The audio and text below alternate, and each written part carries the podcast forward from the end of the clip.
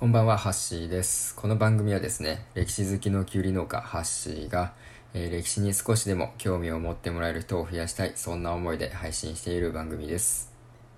歴史にはですね、いろんな説がありますので、えー、僕が話している内容、数ある説の中の一つだと思ってもらえたらなと思います。では早速今回のテーマなんですが、えー、前回お話しした通り、応仁の乱についてお話ししていきたいなと思います。応仁の乱、えー、歴史の授業で必ず習う出来事なんですけど、えー、いまいちどんな出来事なのか説明するのって難しいのかなと思います。僕自身もですね、学生時代はあまり理解してなかったんですね。なんとなく戦国時代が始まるきっかけになった出来事っていうのを分かってる方も多いと思うんですけど、今日はですね、そんな応仁の乱が、えー、どんな出来事だったのかざっくり解説していきたいなと思います。応仁の乱はですね、ざっくり言うと、将軍の後継ぎ争いだったんですね。で、それに守護大名たちも加わって、自分たちの勢力争いや相続争いといったもう私利私欲の戦いに発展していってしまったんですね。で、それがなんと11年も続いて、まあ、だんだん泥沼化していってしまったんですよ。本当にグダグダな戦いだったんですね。で、なぜこのような事態に発展してしまったのか。えー、前回、可吉の変以降、将軍の権威がだんだん弱まってきてしまったとお話ししました。えー、そんな中ですね、足利義政という人物が八代将軍に就任するんですね。まあ、あの、銀閣寺で有名な人ですね。この足利義政という人物はですね、文化人としての才能はまあ、本当に素晴らしかったんですけど、まあ、めちゃくちゃ優柔不断な性格だったんですね。で、その優柔不断さがですね、後に将軍の後継ぎ争いを招くことになってしまったんですね。足利義政はですね、将軍就任当初は政治に対して結構意欲的だったんですけど、まあ、なかなか思い通りの政治が行えなかったんですね。で、それでだんだん政治に対して無関心になっていってしまって、まあ、趣味である庭作りや建物作りにだんだん没頭していくようになってしまったんですよ。そうすると、もう将軍職も早いところ次に譲って、もう自分はもう隠居しようって思うようになっちゃったんですね。で、吉政にはですね、日野富子っていう奥さんがいたんですけど、この二人の間にはなかなか男の子が生まれなかったんですよ。まあ、そこでやむなく義政はもう出家していた弟足利義美を次の将軍にしようと決めたんですね。ところがその翌年にですね二人の間に待望の男の子足利義久が生まれたんですよ。まさかの展開ですよね。当然世間はもうどちらを将軍にするのか義政の決断に注目が集まるわけなんですよ。で、もちろん奥さんである日野富子、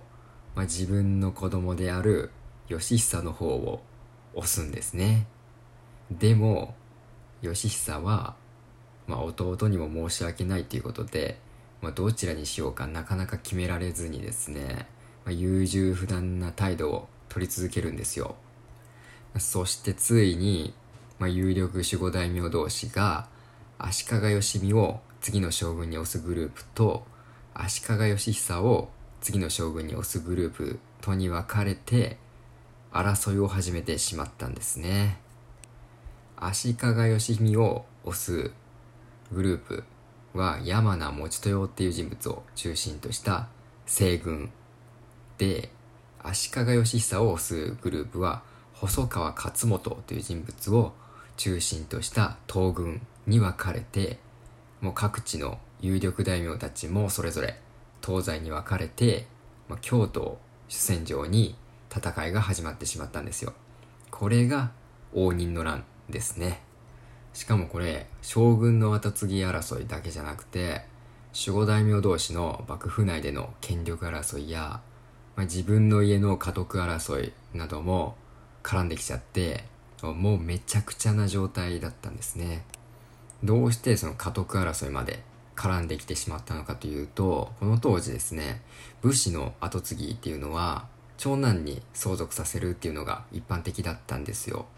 なので、次男や三男が相続するためには、長男と戦って勝つしかなかったんですね。なので、この争いに便乗して、身内同士で戦うっていうことが起きてしまったんですね。で、これが11年間も続いて、で、ようやく終わった頃には、もう京都はもう焼け野原になってしまって、もう大変な状態だったそうです。この応仁の乱の結果はですね、えー、中心人物だった山名持豊と細川勝元が相次いで亡くなったことをきっかけに、えー、次期将軍は足利義久に決まったんですけど、まあ、応仁の乱に出陣していた守護大名がですね、長い間自分の土地を離れて、えー、戦場にいたので、まあ、代わりに留守番していた家臣たちに、